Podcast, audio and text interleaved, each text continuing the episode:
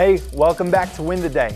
My name's Jacob, and today we'll be doing an overview of the book of 2 Kings.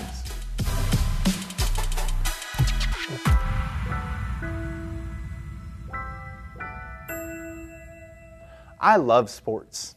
Specifically, I love the sport of football. I'm drawn to football because the coach is such an important part of the game because there's so much strategy. It's all about coming up with a good game plan.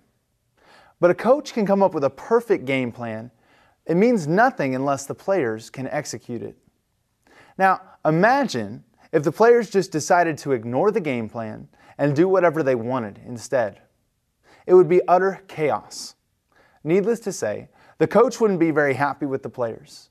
The coach might warn them a few times, but ultimately, if they refused to follow the game plan, they'd have to be benched, or else their team would lose.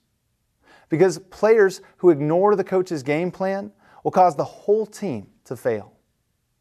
Now, this whole idea of failing to follow the game plan is what comes to mind for me as I look at the book of 2 Kings. We find a continuation of the story that left off in the book of 1 Kings, which follows the line of kings that governed the nation of Israel. We begin to see a repeating pattern as the nation and their people refuse to listen to God and follow His covenant. You might say that they are all failing to follow His game plan. Now, a few things you might want to know about this book is to remember that 1st and 2nd Kings were originally written together. It's all one unified work. So it shouldn't be separated as we read through it. Now, this book takes place between 560 and 536 BC. The main people that we'll find in this story would include people like the prophet Elijah, King Josiah, and Jehoiakim. So, how can we find Jesus in the story of 2 Kings?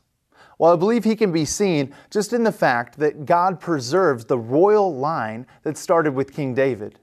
He'd promised King David that the king that would rule forever would come from his line, and God oversees it in such a way that that promise is kept as he continues to extend King David's royal lineage. One big takeaway that I find from the story of 2 Kings comes from following the example of the prophet Elisha. God had sent prophets to his people to warn them to flee from their sin, to call them back to following God and obeying the covenants. Elisha had followed in the footsteps of Elijah, the prophet who came before him. They both had the responsibility of calling the people back to following the Lord. And under Elisha, they had experienced some revival. He also demonstrates to us God's power through showing many mighty miracles that show that God can resurrect life from death. This may have been a sign of how God could resurrect his people, even though they had experienced judgment for their sin and rebellion. Now, at the end of 2 Kings, we find that God does bring judgment on his people because of their ignorance. The Israelites persisted in all the sins of Jeroboam and didn't turn away from them until the Lord removed them from his presence, as he had warned through all of his servants and the prophets. So the people of Israel were taken from their homeland into exile in Assyria, and they are still there. Again, we see this passage that God lovingly warned his people to turn back to him many times, but they ignored him.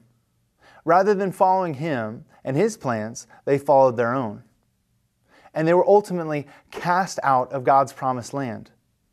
Just like Adam and Eve were cast out of the garden. At the end of 2 Kings, God's people are either dominated by the Assyrians or led into exile and captivity under the Babylonians.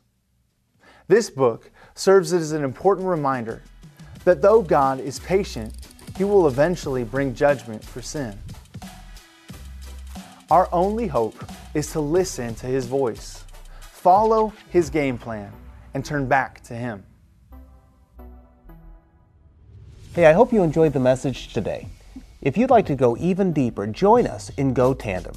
Go Tandem is our spiritual fitness app to help you move closer to Jesus each and every day. So download Go Tandem on your mobile device. Oh, and by the way, this service we offer is at no cost to the user or even to the churches who benefit, but it does come at a real cost. Would you consider partnering with us at backtothebible.org? That's backtothebible.org.